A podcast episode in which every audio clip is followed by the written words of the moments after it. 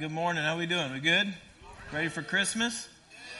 Mixed emotions. All right. Well, it is the birth of Jesus. So, uh, last week we finished going through the book of Genesis. Hopefully that was an edifying study for you. I know for me it was it was a joy to work through that book. Uh, and then next week is Christmas, right? Next week is Christmas, and you should be excited about that. Hopefully today, this morning, we can help your excitement with that. But I think it's fitting that we're going into Christmas after having worked through Genesis, because in Genesis you get uh, you get ground zero of the problem, and in Jesus you get the solution. Uh, so we kind of we're just there. We saw the chaos of sin, we saw the dysfunction in Genesis three when the fall happened, uh, the curse and sin, a broken relationship between God and people. And if you remember the, the curses, one of them was uh, pain and childbearing. And I got to tell you this: we were sitting around as a family in the living room just kind of having those conversations that families do where you just don't know where topics are going and they come up. And Rudy, my youngest, my 12 year old, said, When I have a baby, they're going to have technology where they can transfer the pain to my husband. No, no, no, don't laugh at that. Like, she didn't want technology that would just take the pain away. She's like, I want it taken and given to that man whom I love. Like, just, like, where does that come from? You're 12. Why are you thinking that way? But uh, there's, a, there's a curse, like, there's struggles, uh, there's sin. Uh, we see that so clearly in Genesis, but now when it comes to Christmas, like, oh, the solution. And not only do you see the problem and the solution, but you see the promise and the fulfillment. Because remember what happened in Genesis 3 after the fall? God gave a promise, a prophecy that there's going to come a seed, a descendant from Eve. Uh, and he's going to crush the head of the serpent. You're, you're going to wound him, but he's going to destroy you. Uh, and Jesus is the fulfillment of that promise. He is the seed of Eve that crushes the head of the serpent. He was wounded on the cross, but he, he won. He was victorious. Uh, and, and we get a chance to look at this in Advent. Advent just means uh, coming. It's a time for us to focus on the coming of the Lord, but there's an Advent season. Advent uh, is the four Sundays leading up to Christmas, so we're kind of at the tail end of this. Um, but Advent is a time for Christians uh, to identify with the waiting for this promise to come, this promised Messiah, this Savior to come. Uh, and there's been a long way. If you, if you struggle waiting from Thanksgiving to Christmas, you see kids struggling for that waiting, well, try waiting from Genesis 3 to Jesus. It's this long awaited Savior, and there's intention in the waiting, but waiting is hard. Waiting is hard. We, we, we hate waiting. It's a difficult thing. Uh, if you're watching a movie that you're streaming and that little circle comes up that's buffering, like you hate that, right? This is we're frustrated. This is interruption. We don't like waiting.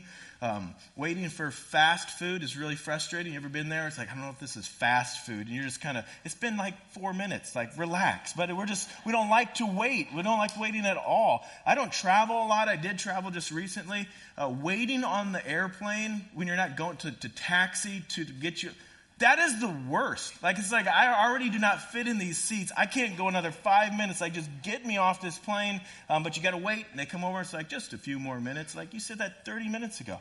Um, we, are frustrated in waiting. This past week, I went to the doctor. And you, you feel like, oh, you got me in right away. You didn't get me in. You just moved me to a different room. I sat in that room for like 30 minutes alone. I find, I don't know if you're supposed to do this. I, I opened the door and went out in the hallway. Just like, I feel like somebody forgot me. I'm in there. Um, but, but we hate waiting. It's, it's frustrating. Uh, we love efficiency. Like, let's do it fast. Let's get it there. But waiting uh, is something that we're called to do, and it's, it's challenging. And you think, who would make somebody wait intentionally? Like, that seems cruel. But it's also part of God's plan that we would wait for him. Like this is a passage in Romans 5, this is verse 6. He says, For while we were still weak, at the right what? Time Christ died for the ungodly. He's saying, hey, there's a lot of times, so it's like, why didn't Jesus come at this time? Why didn't he come at this time? he's saying, no, at the right time, the time I had ordained, the time that I had planned. That was the right time that he came. And that right time involved waiting. Well, what about for Jesus' second coming? Here's a passage in Matthew 24. It says, But concerning that day and hour, this is talking about the return of Jesus, no one knows, not even the angels of heaven nor the Son, but the Father only. Saying, Oh, but, but the Father knows. And there is a day, and there is an hour, and that involves us waiting. Like waiting is an intentional time uh, for our Christian life. And it can be challenging, it can be hard. Sometimes waiting can be scary. Depending on what you're waiting for. Have you ever heard somebody say to you, wait till your father gets home? Right? Have you ever said that? Okay, so like everybody chuckled that they heard that, but nobody said that. You didn't want to admit that in church. Like we say, wait till your father gets home. And it's the, usually it's not like, because he's bringing candy. That's not where the term is. Like you know what that means. And it's like, that produces something. That kind of waiting is like fearful, worried, I don't know what's going to happen. Like that kind of waiting produces those kind of emotions. But what about a little girl waiting for her wedding day? What about a little kid waiting for Christmas? What does that produce? And waiting is perhaps a little bit more important part of Christianity we realize. It's intentional. God intentionally has us waiting, and there's purpose behind the waiting. So you can put it this way waiting is an important part of our Christianity. It's a very important part of our Christianity. In fact, it's highlighted several places throughout Scripture, but here's, here's a few. And not only creation, because he just got done saying creation is waiting for all redemption, but we ourselves who have the first fruits of the Spirit groan inwardly as we what? Eagerly for adoption as sons, the redemption of our bodies. For in this hope we were saved. Now, hope that is seen is not hope, for who hopes for what he sees? But if we hope for what we do not see, we what? We wait for it with patience. Here's another passage. For through the Spirit, by faith, we ourselves eagerly what? Wait for the hope of righteousness. Here's another one. For not only has the word of the Lord sounded forth from you in Macedonia and Achaia, but your faith in God has gone forth everywhere, so that we need not say anything. For they themselves report concerning us the kind of reception we had among you, and how you turned to God from idols to serve the living and true God, and to wait for his Son from heaven, whom he raised from the dead, Jesus, who delivers us from the wrath to come. He's saying, you turning from idols and you waiting, that's kind of the same thing. This, this waiting is part of describing your Christianity. Here's one more. Hebrews 9.28 says, So Christ, having been offered once to bear the sins of many, will appear a second time, not to deal with sin, but to save those who are eagerly what? Yeah, waiting for him. Like that in Hebrews 9, waiting, eagerly waiting for him is a description of people who will get saved. Like this is a description of genuine faith, like people are eagerly waiting for them. Jesus, in fact, he told a parable about the importance of waiting one time. This is Matthew 24, I believe, 24, 25. Um, about, uh, it's called the Ten Virgins. Now, virgin, word virgin just meant like a young, unmarried woman, but there was this wedding. And there's these 10 young ladies that were a part of this wedding. Uh, and they were going to be the reception. They were going to go out and wait for the groom. And Jesus said five of them were smart and five of them were dumb. He said wise and foolish, but that's, that's what he meant. and it's like the wise ones, the smart ones, they, they brought with, some, with them some extra oil. But the dumb ones, they didn't. They just lit their lamps and they went out. Well, the groom was delayed and they had to what? Wait. they all fell asleep, but then when the groom came, they got up, and the ones that had their extra oil, they trimmed their lamps and they filled up, and they're like, we're ready. But the ones that didn't have the extra oil, it's like, hey, can you give us some? And like, well, no. We brought enough for us, but we didn't bring enough for you. Go back and get some. And they had to go back and get some. But by the time they came back, were, party was already started and the doors were shut. he said, hey, there's something wise about living with anticipation for the coming of Jesus. And there is something foolish about not. I mean, that was kind of the message of his parable. But waiting is probably an underestimated important part of our Christian life that we just don't give much thought to. Waiting is um, has value, and we hate waiting, so I think maybe we've lost the sense of value or the role that it plays in our Christian life. Waiting is a good thing, hard thing. But waiting is a good thing. It's a helpful thing if you do it right if you understand it. So we can say, what is the Bible calling us to when it talks about us waiting for our Christian life or in our Christian life? In fact, waiting may be the missing ingredient to your godliness, to your faithfulness, to your obedience. And you may sit there and think, no, I just have a greed problem. I got a selfish problem. I got a lust problem. I got an insecurity problem. I, you know, I got whatever problem. And that may be true on one level. But if you dig deeper, most likely you have a waiting problem. And we need to become better waiters on the Lord for the sake of our own godliness. So, turn to me, uh, turn with me to the famous uh, Christmas text of Titus chapter 2. You laugh, your Bible people, you're like, that's not really a Christmas text. Uh, it is. You're wrong. Bear with me, all right? So, Titus chapter 2, uh, starting in verse 11. And the first word in verse 11 is for. Now, before we jump into that, uh, I just want to give you some context because we're really going to only look at three verses. Uh, but the context leading into that, because there's a word for, like a transition word, what is he talking about? Well, Paul's writing this letter to Titus, and before this, he's giving instructions uh, to older men, he's giving instructions to older women, he's giving instructions to younger women, uh, to younger men, uh, to bond servants or employees, and he's saying, hey, this is how we're to live out our godly lives in front of other people. And at the end, in verse 10, he says, so that in everything they may adorn the doctrine of God our Savior. And that word adorn is where we get our word like cosmetics. Like I want you to make it beautiful. Like the way that you live your life is going to make the truth of God beautiful to our world. For, and then he gets into the motivation for godliness. He says, For the grace of God has appeared. You see it? That's Christmas. You're like, oh, it is. The grace of God appeared in Jesus Christ. And what do we call that? Christmas. That's a Christmas text. This is a Christmas text, all right? So now we're all on the same page. Merry Christmas. For the grace of God has appeared. That's Christmas, bringing salvation for all people. That's Luke 2, right? The angels coming before the shepherds.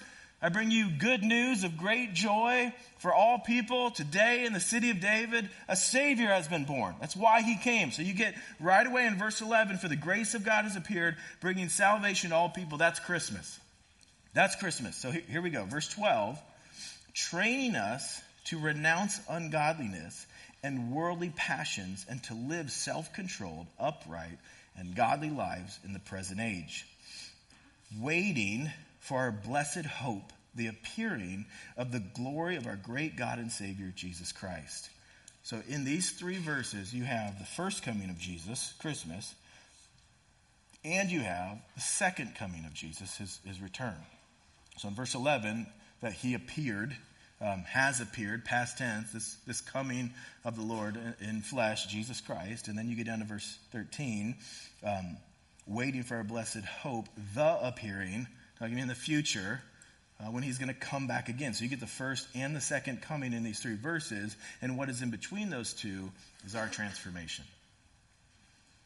That we're renouncing ungodliness, worldly passions, uh, living self controlled, upright, and godly lives. You're talking about our transformation. That, that, we're, that we're trained. They were trained to do that. Well, the question is, how does that happen? How, how, does his appearing to bring salvation train us to renounce ungodliness and worldly passions and live self controlled, godly lives in this present age? How does that happen? How does, how does his appearing to bring salvation, his first coming, Christmas, train us to be more godly people? How does that happen? Does Christmas help you be more godly? Honestly. Or do you feel like Christmas is like the worst time of year for your godliness? Like just greed gets bigger like my wife, she gets me on this all the time because it's like, hey, let's shop for our kids. And I'm like, oh, let's shop for me. Let's do that. How about that instead? Like, well, here's my list. Can we squeeze that in there? And we agreed this year. We said, we're not going to get each other any presents. Fine. But then she told me, this is just between us. She's not in the service. And the millions watching. No, no, no. She said, like, hey, I went over budget a little bit on all three of our kids. I'm like, time out. You went over budget on all three of our kids, and you don't have any room to give me a present? Like that's where our attitude. That's it's like maybe you're like Jake's got problems. Okay, you have problems too. I'm just talking about my problems. But we're like greedy at this time of year. It's like give me stuff. I want stuff. Or gluttony at this time of year. Oh my! Like I'm just saying Christmas as a time of like elevated godliness. No, like we bump into our worldliness so much in this time of year. But he's saying no. Christmas should actually train you to renounce ungodliness and worldly passions. So, are we missing something here? How, how does that happen? And let me just read, I'm going to tag verse 14 on as well to kind of complete the thought, but let me read our whole section.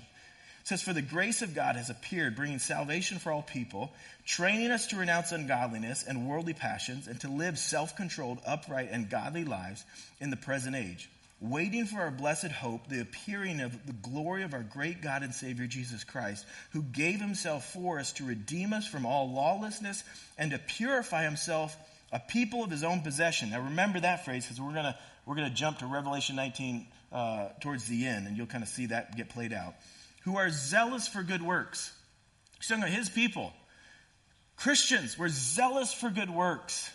And, and we've learned to renounce, or we've, we've been instructed or trained to renounce ungodliness and worldly passions and live self controlled, upright, godly lives. Okay, well, how? How? And, and in this, you're like, let's look at the verbs and what, what are things that are connected to one another. Waiting is a part of the training. Like when you understand what we're being called to, waiting is a part of the training. He's saying, listen, Christ first appearing to bring salvation trains us to renounce ungodliness and all those other things because it produces in us a waiting for his second coming. It produces in us a waiting for his second coming, like a hopeful, confident waiting because the first time he came. Like his first coming produces in us a confidence of this expectant uh, that he'll come again. Because his first coming, that happened. Like promises were fulfilled. He showed up. Prophecies were fulfilled.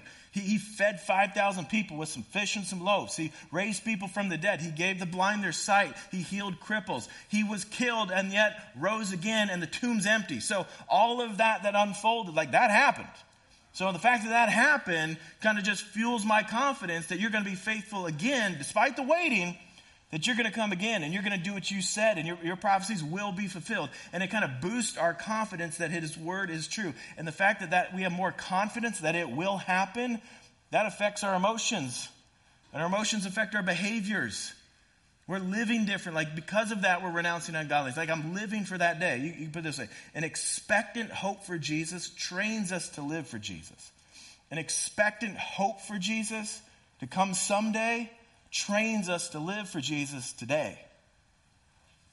Waiting is an action. And we, we forget that. It seems counterintuitive because we think when we're waiting, we're just doing nothing. Well, you're not doing nothing, you're waiting. And waiting's not nothing, waiting's waiting. Waiting is an intentional, important part of our godliness and our growth. We're called to wait. Now, waiting for something is when something in your future that, that you're expecting is occupying your mind, for good or bad. For good, it's like something you're excited about that's producing in you hope, anticipation, joy, excitement, and that will affect how you live. Or for negative, something that you're not looking forward to, produces worry and fear and anxiety, and that also affects how you live. So, waiting is not something that you just default to. There's intentionality behind it. Listen, just because something is in your future doesn't mean you're waiting for it. Just because something's in your future doesn't mean you are actively waiting for it. Like, I know something that is in all of your future. You're going to put gas in your car. But none of us in here are like waiting for that to happen. Now, unless on your way here your light came on and now it's like, I need to do that and you have plans to get gas on your way home, so it's kind of expected in your future. Yeah, maybe you're waiting for that. But that's in our future and you're not like actively waiting for that to happen. How many people in here are 30 or under? Okay. You know what's in your future? A colonoscopy. I'm just saying that's in your future. And none of us are like, none of you are like, like actively waiting for that. You might be now. You're stressing about it. Like, don't. You got time, right? But that is in your future, but that doesn't mean like that's what you're waiting for. But if you're in your 20s, maybe something you're waiting for is that proposal, right? You've been dating a while, you've kind of talked about it. It's Christmas season. Like maybe now's the time. Like there, there, there's some information that has you expectant for that, or maybe you're engaged and you're waiting for your wedding day. You're talking about it like it's in your future, it's occupying your mind, it's feeding your emotions. Or maybe if you're 55, 60, something you're waiting for is retirement. Like it's in sight. You know the date. You've worked out the math. You're looking forward to that. You're excited about it. It's producing emotions in you that's shaping your demeanor, and you live your life out of that demeanor. Or maybe if you're a kid, something you're excited about, a student that you're waiting for, it's Christmas break, right? Just a few more days, like three days of school and then Christmas break. Like you see it, you can anticipate it, you're waiting for it. Listen, waiting is the action between what we're expecting to happen and what we're expecting to happen happening. And, and waiting involves expectation. I'm expecting my food to come and I'm hungry and I'm waiting for it. I'm expecting my spouse to come home at this time. We've talked, this is, and I'm, I'm waiting for that. I have an expectation that this is going to happen and I'm waiting for it. It involves expectations and expectations shape our emotions because what I'm expecting, I'm excited about. I'm looking forward to. It's good news. So it's producing excitement and joy and anticipation in me and I'm living out of those emotions. Or what I'm expecting is dreadful it's bad news, and I'm not looking forward to it. And it's producing in me fear and anxiety and worry, and I'm living out of those emotions. But it does shape how you live. So let me ask you this question Are you waiting for Jesus? Are you waiting for his return? Do you have an expectation for his return? No, I'm not asking, do you believe in the doctrine of the return of Jesus Christ? That, that you, you've already established. There can be something in your future that you're not technically or actively waiting for. I'm not asking, do you believe that someday Jesus will return? I'm saying, are you waiting for that? Do you have an expectant longing for the return of Jesus Christ? Or have you just kind of moved on? It doesn't really occupy your mind. You never really think about that. And if you never really think about that, it doesn't produce any kind of emotions in your heart of excitement, anticipation, and you never live your life out of those emotions. Guys, I think too many Christians have lost an eager anticipation for the return of our Lord. Not that you don't believe it, but we've lost an eager anticipation for the return of our Lord. We're excited about other things. We're expecting of other things. I can't wait for the big game. Can't wait for the family to come over. I can't wait for the presents. I can't wait for the vacation. And I'm not saying those things are wrong to be excited about, but have they drowned out something more glorious than all those other things? And we've lost just this eager expectation for the return of the Lord. We don't really think about it.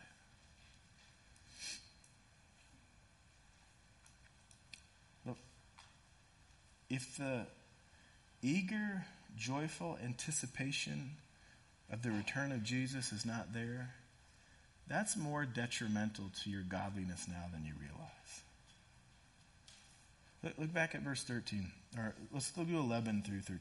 It says, For the grace of God has appeared, bringing salvation for all people, training us, training us to renounce ungodliness and worldly passions and to live self controlled, upright, and godly lives in the present age, waiting for our blessed hope, the appearing of the glory of our great God and Savior, Jesus Christ. What Paul is saying is the first coming, Christ's first appearing, Christmas, gives us a confidence of a second coming, which produces in us a waiting, or maybe your translation says a looking.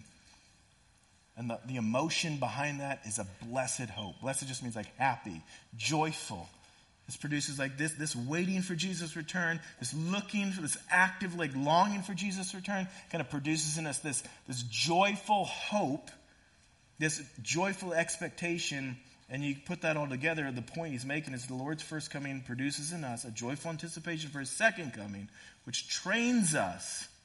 It trains us to renounce ungodliness because a joyful anticipation for his second coming says, well, that's what I'm living for. So I can say no to this because I'm saying yes to this.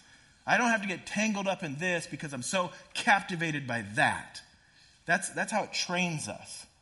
He says, this, this, having this anticipation for Jesus' return that creates in you an excitement, you start living out of that, guess the result? Godliness. It makes it easier to say no to the world when you have a better one coming.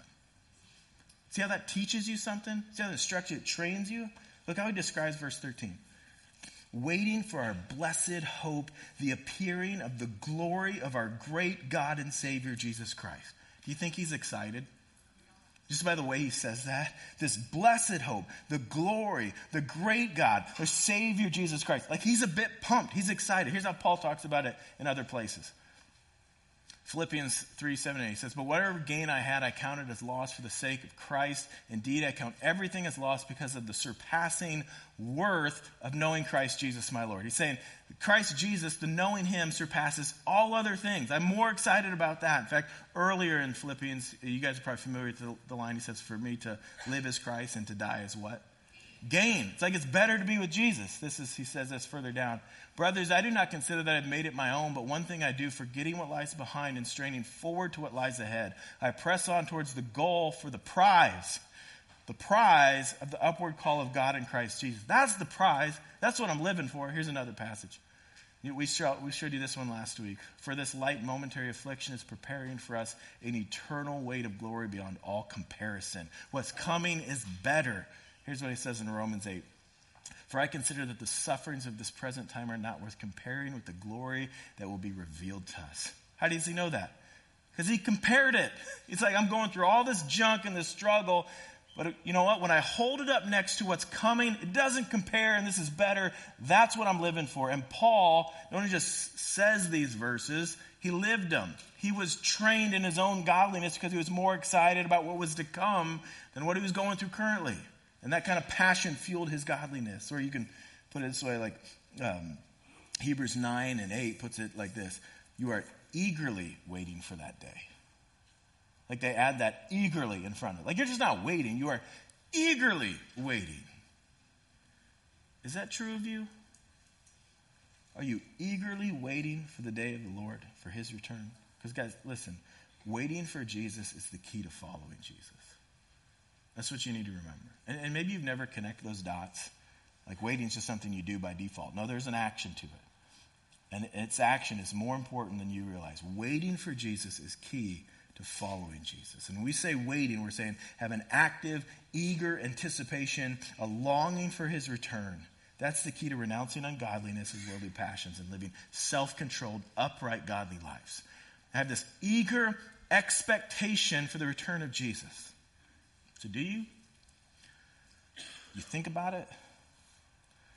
Sometimes you just kind of shut your eyes and imagine what that would be like.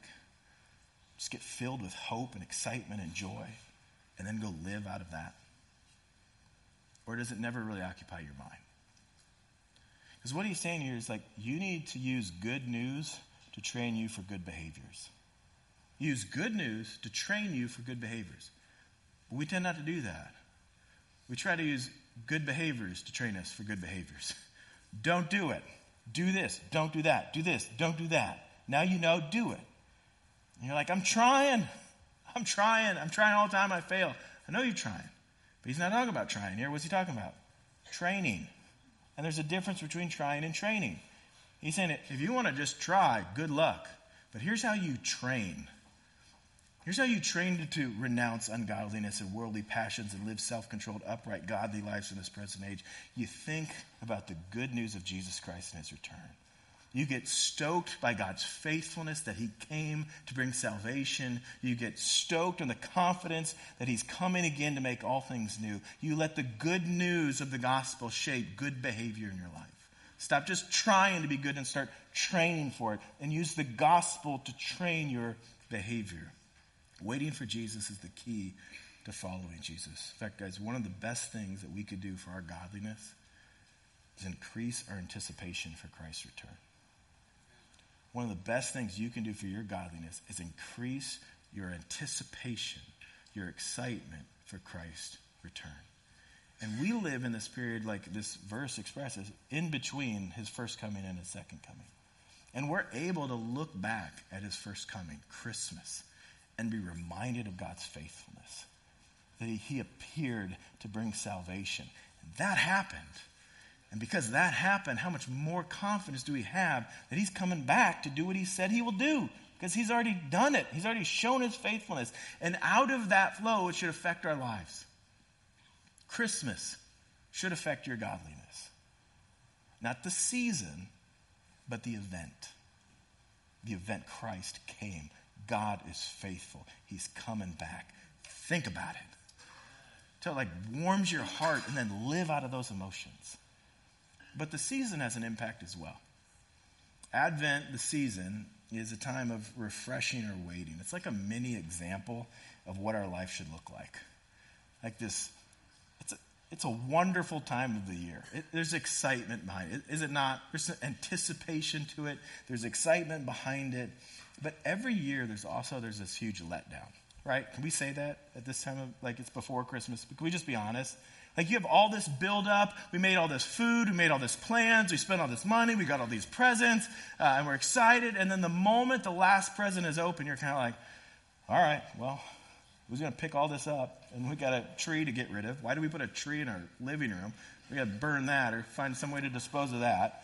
Now we got to put Legos together. I don't even know where the directions are. It's just like, when are these families going to leave? Like I ate way too much, right? You just kind of feel like you can admit it. Like you're sitting next to family. It's awkward now. But there's a letdown. There's a letdown after Christmas because there's such this anticipation. And then it just kind of, okay, you're going to feel it. You're going to doubt me now. Come, you like, send me an email. You were right, Jake. It's the 25th, major letdown. Because it's just a shadow. We don't wait for Christmas. We wait for Jesus. We wait for Jesus. And it's just a reminder like we're waiting for our Lord. We're waiting for him to come. And when he comes, there will be no letdown. And waiting is hard. We don't like it. But waiting has this ability to highlight something's value. Just like telling a young couple dating, like, hey, when it comes to sex, wait for marriage. Because you're saying there's something just really valuable about sexual intimacy between two people. Uh, you might say it's worth the wait. It expresses its value. Or, or, let's say you couldn't see your family for three months because you were away on tour in the military. Wouldn't that time away in your own heart kind of increase the value of the people you love? I can't wait to see my wife and kids. I can't, can't wait to be home. Wouldn't that like increase the value in your own heart? So let me ask you this would we really know the value of God if we were not separated from Him? If we were not made to wait for Him? If, what if our waiting, we're being taught to treasure God? We just got done going through Genesis, and, and perhaps you remember this. Um, kind of made a joke about it before, but I want to revisit it and show you like there's actually some really deep meaning behind it. But if you remember back in Genesis 2, Adam had to wait for Eve. Like Adam was made first, and then Eve, but between that time, Adam was given a task by God to name all the animals. So Adam, who does not have a helper suitable for him, is told to like get, you know, he's like paraded all these animals before him. Like, why don't you name all these animals? And it's like, then, after going through all of that, he's like, there's nobody for me. Like, there's no helper suitable for me. And then God makes Eve. If you can remember Adam's reaction, like how treasured Eve was. Right? And you would be like, well, if you date some animals, you'll really like the real thing, right? but there's actually some really profound meaning in this story. When he doesn't find a, suitor, a helper suitable for him, you, you get that and how it plays out, you kind of get the whole story of the Bible. And, Scripture uses wedding language, marriage language. We're talking about Christ and his people. Like we were made to be with God. We were made to enjoy God. We were made to be satisfied with God. We were made to be relationally connected to God. And what happened to Adam happens to us. Adam was in need of a helper. So God was like, well, let me take care of that. And in his goodness, he provided a helper suitable for him. But before he did that, he said, well, Adam, let's got a little project for you. Because I want you to treasure what I'm about to give you. So I went, why don't we name these animals first? And for us, we're in need of a Savior. The seed of Eve. And God was like, well, let me take care of that. But not right away. Let me give you the first seed of Eve. Cain. Is this it? Is this the promise? Ah, no, it's not Cain. What about Noah? Is it Noah? Oh, no, it's not Noah. It didn't go too well. All right, well, what about Abraham? Is this Abraham? Oh, no, it's not Abraham. What about Isaac? He's the promised son. Like, he, this is the one. Is it Isaac? No, it's not Isaac. What about Jacob? It's got to be Jacob, right? Is Jacob? no. No, it's not Jacob. How about Joseph? Jo- Joseph, he, he's the one. He brings the whole family to Egypt. Jo- it's going to be Joseph, isn't it? Ah, it's, it's not Joseph. He's wait more, more years in slavery. Okay, it's Moses. He's our deliverer. Ah, it's not Moses. He didn't even get to go in the promised land. All right, what about Joshua? Is it Joshua? He takes us into the promised land. No, it's not. It's not Joshua. Who's gonna, we need a king. We need our Messiah. We need our rescuer. How about Saul? He, he's head and shoulders above everybody else. as a king Saul? No, that didn't go well. It's not Saul. What about David? It's a man after God's own heart. It's got to be David, right? But even David failed. What about his son Solomon? No one's as wise as Solomon. That's not Solomon. He kind of got sidetracked. What about his kid, Rehoboam? No, definitely not Rehoboam. Like went way bad there. Kingdom split, divide, all kinds of mess. What about these? Is it Elijah? Like, do you see what Elijah can do? It, oh, it's not Elijah. He just goes away in a chair. Is it Elisha then? Is it him? Like, no, it's not him. What about Jeremiah or Daniel or Ezekiel? Like, who is it? Is it these guys? Like, no, it's not. John the Baptist. It's been a while. John's here. People are going out to John is preaching. Like John, John, the people are turning. Is it John? It's not John. Then you get Jesus, a suitable Savior. Like we were shown a bunch of incompatible Saviors until Jesus. So, how treasured should Jesus be? And Adam's response to Eve is similar to John the Baptist's response to Jesus. When Adam sees Eve, he's like, oh, flesh of my flesh, bone, like this is it. And when John sees Jesus, he's like, behold, the Lamb of God who takes away the sins. Like, this is it. This is what we've been waiting for. This is what we've been waiting for and longing for. And just like Adam was not compatible with animals, sinners are not compatible with a holy God. But what does God do? He becomes compatible. He took on sinful flesh. He became a human. He became a helper fit for us. He became a savior suitable for us.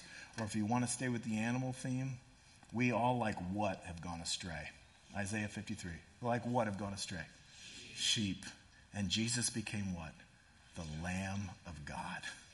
Compatible. And then you get to Revelation 19 and you have the marriage or the wedding feast of the Lamb. Here's what it says in Revelation 19.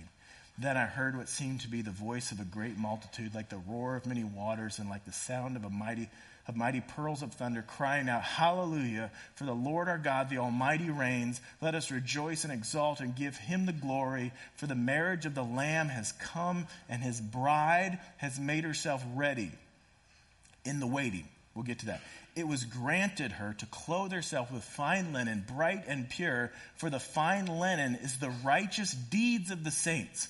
So we are made the bride of Christ through the redemptive work of Jesus Christ, but we are made ready, adorned, beautiful for our, for our Savior through our righteous deeds. Our zealous good works is what it says back in Titus 2, that, that we've been trained for in our waiting our longing for our wedding day with our Savior, living for that day which pleases Him and prepares for us for that moment.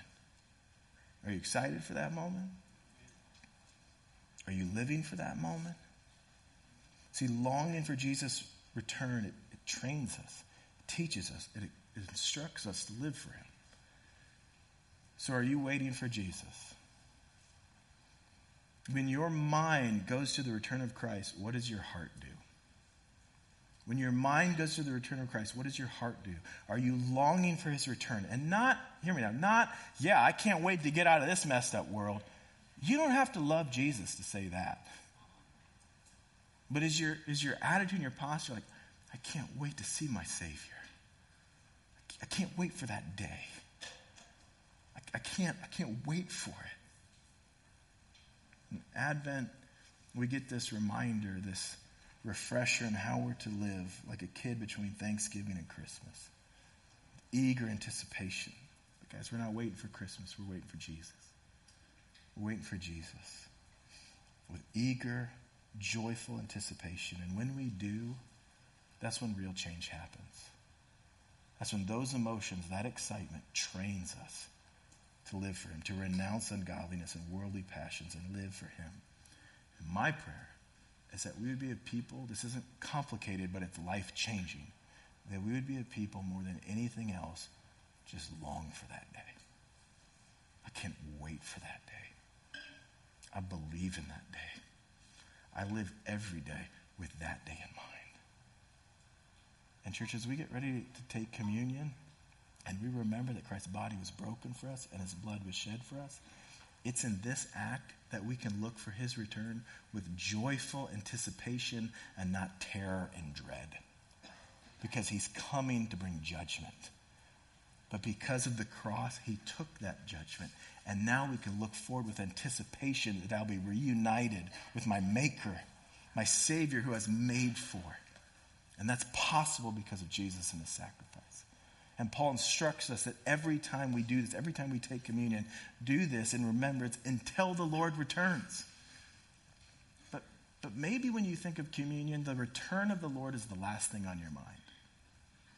You're thinking rightly about Christ's sacrifice. You're rightly thinking about your sin. You're examining yourself as you ought to.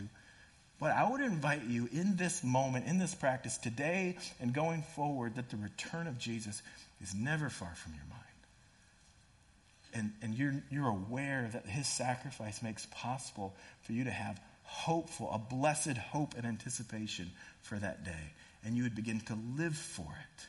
It would warm your heart with excitement, and out of that kind of excitement, it would train you to renounce ungodliness and worldly passions and live for something better his return. Amen? And let's pray. Father, we ask that you would remind us of how foolish it is to not live with readiness and anticipation for you and your return. That you would give us an excitement and a joy for the day of your return, and it would shape our emotions. We would love it, we would long for it, and out of that, it would shape our behavior that we would live for you. Pray this in your name. Amen.